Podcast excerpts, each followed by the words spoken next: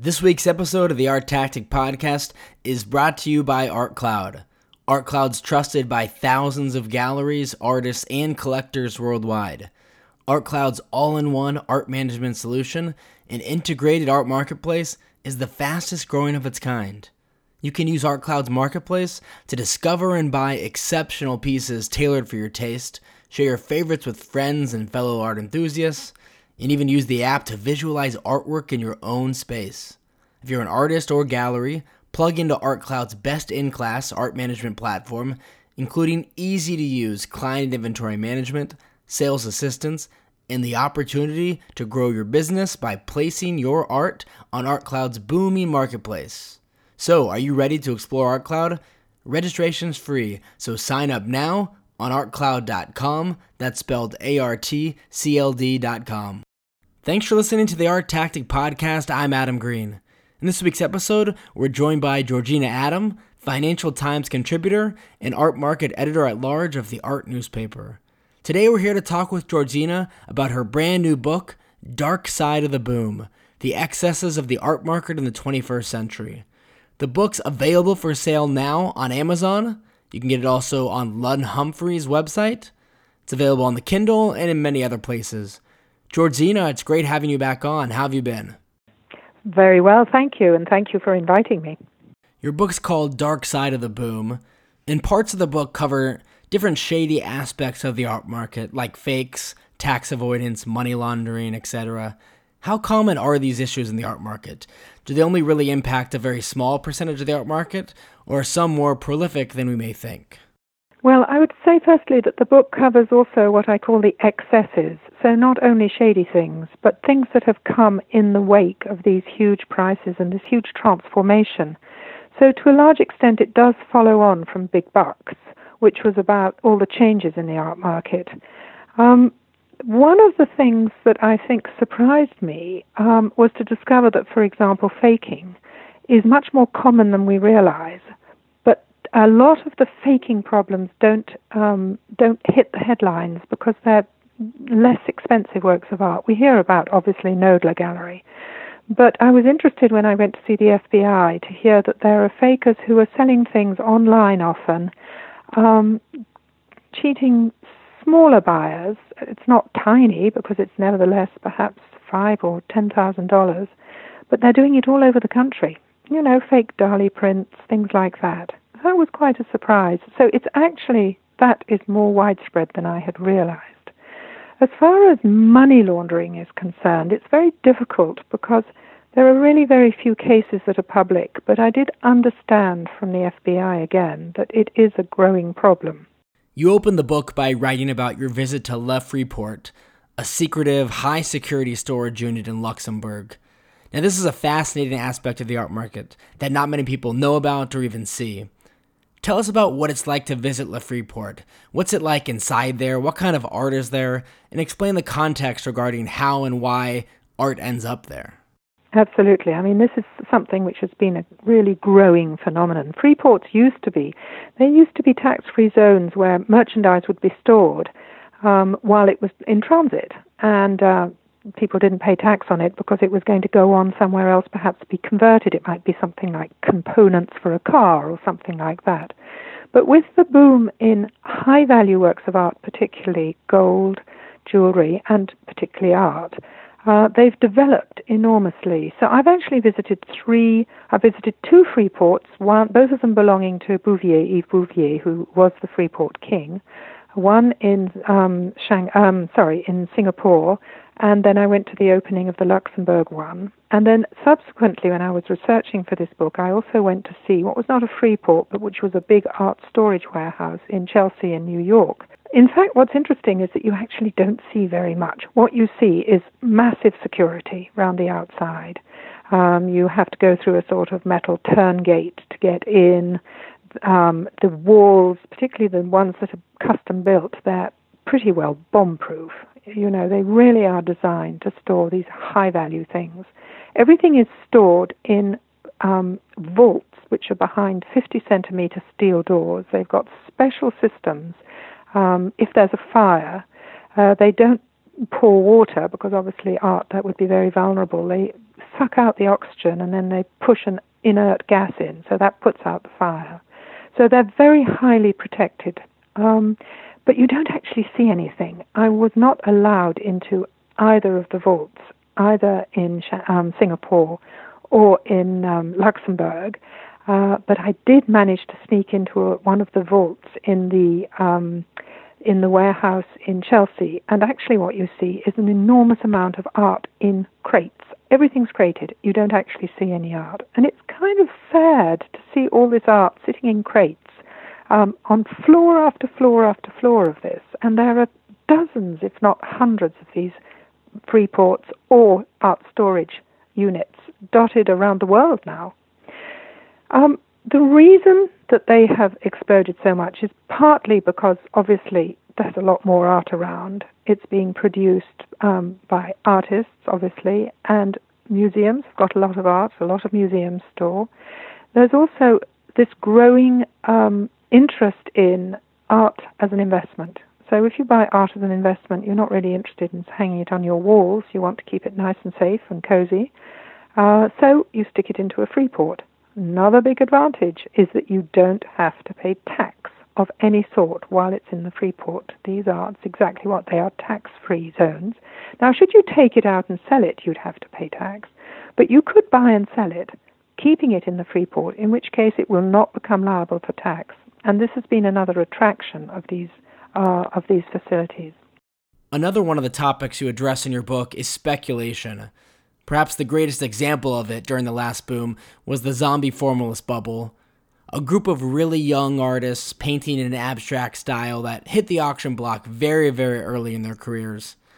Now that that bubble has burst, the art world's moved on, but I'm curious where all the pieces fell. So, what happened to the majority of the artists, collectors, and galleries who participated so heavily in this movement? Well, it was a complete speculative bubble. And it's difficult to know what's happened. I mean, it was quite interesting because a young dealer said to me, Well, you know, it's not so bad because people bought this art very cheaply. Um, it went up hugely in price. Some people, a few people, managed to make some money out of it. But when it fell back, it probably only fell back to the price they originally paid for it. So they didn't make money, but it's conceivable that they didn't lose money either. And of course, they've still got the art. Now, I do say in the book that I'm not convinced that they um, they appreciate it as art because one of the aspects of zombie formalism was its very neutrality. You know, it tended to be flat, squarish, or oblong, could hang on the wall, and there was really nothing, it was quite featureless in a way. Um, so, whether you really want to have a lineup of these things on your walls, I don't know. Uh, but people have moved on. Some artists have indeed uh, started making other art. Um, it's just it was just some people burnt their finger had their fingers burned. You have a chapter in your book dedicated to the surging demand for art from Chinese collectors. What insights can you share with us based on your research as to the different types of art they're currently buying? Are they interested in collecting all kinds of US and European artists, or is it only certain artists in certain price points at this time? And how much of an impact are they making, really? It's very difficult to generalize about the Chinese market because China is enormous, you know, with a colossal population. And uh, I think that whatever you say, you can probably say the contrary as well. For example, it's generally often thought that Chinese collectors don't like abstract art. But in fact, um, people like Zao Wou-Ki and Chu Teh-Chun, uh, particularly in Taiwan, but also a bit in mainland China, are quite popular as well. But on the whole, on the whole, I think they do like figurative art. I think Chinese collectors are very motivated by brand name art. So you will find that certain artists who they rec- whose names they recognize, they will buy.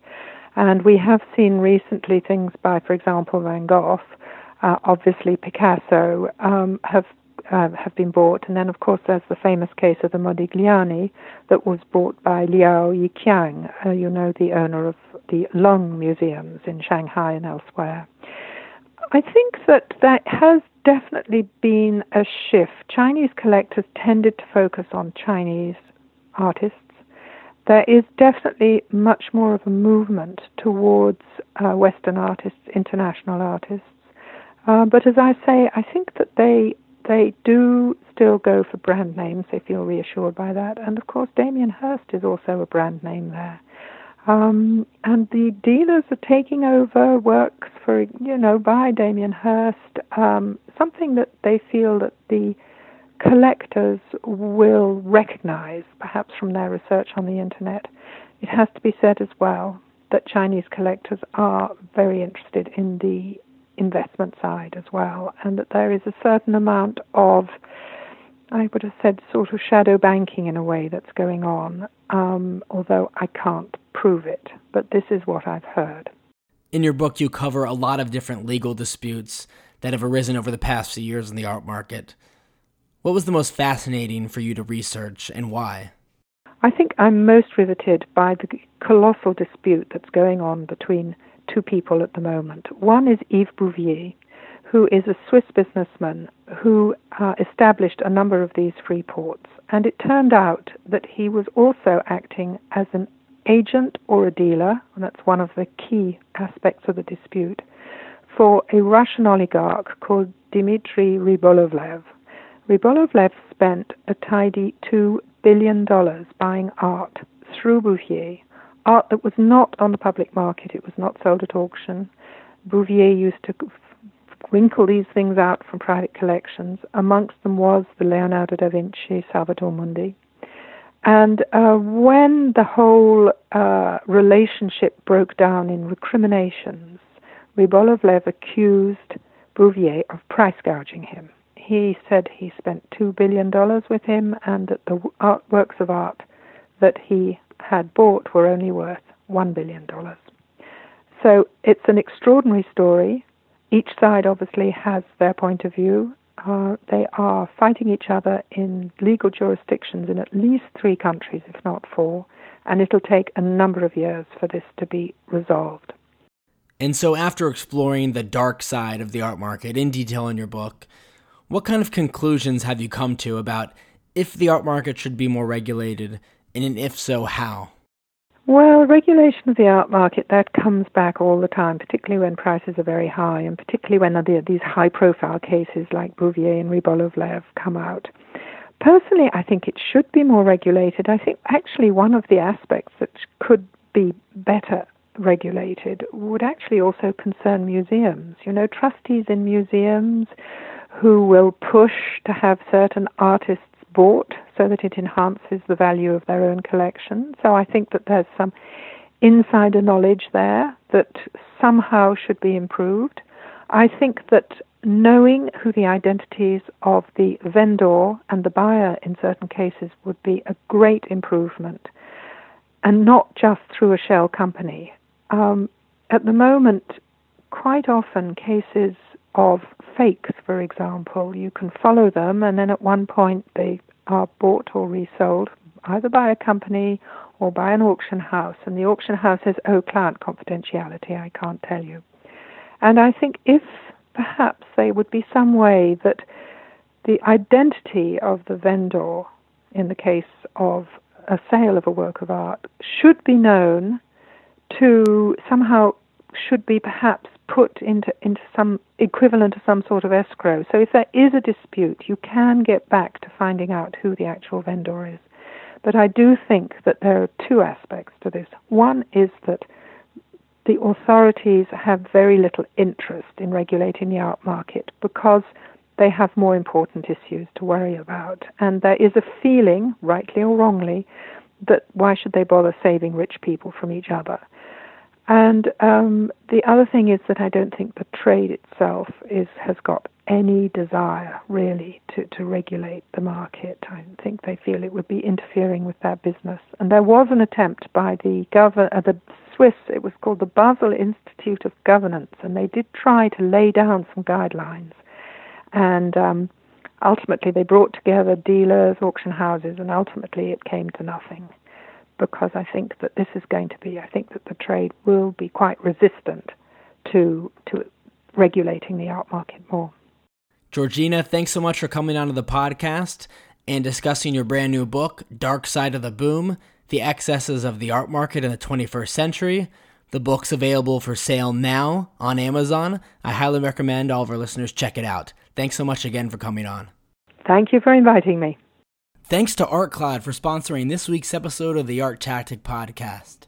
Trusted by thousands of galleries, artists, and collectors worldwide, ArtCloud's all in one art management solution and integrated art marketplace is the fastest growing of its kind. Use ArtCloud's marketplace to discover and buy exceptional pieces tailored for your taste, share your favorites with friends and fellow art enthusiasts, and use the app to visualize artwork in your own space.